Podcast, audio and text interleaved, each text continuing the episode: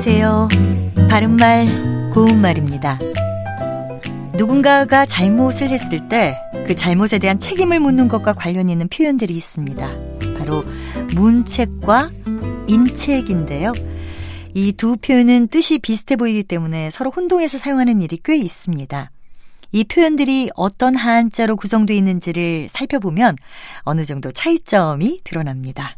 일단 두 번째 음절은 공통으로 꾸짖을 책자를 같이 쓰고 있습니다.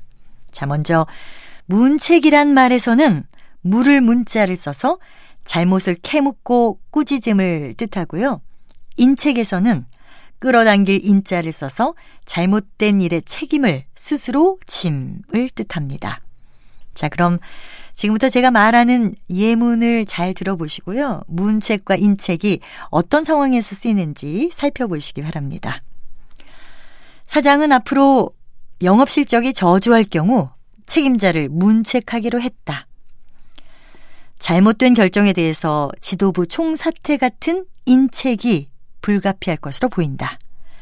일반적으로 문책은 문책을 당하다 또는 사고 경유를 문책하다 같은 표현으로 많이 사용하고요. 인책은 인책 사임이라든가 인책 사퇴와 같은 표현으로 많이 쓰이고 있습니다. 바른말 고운말 아나운서 변희영이었습니다.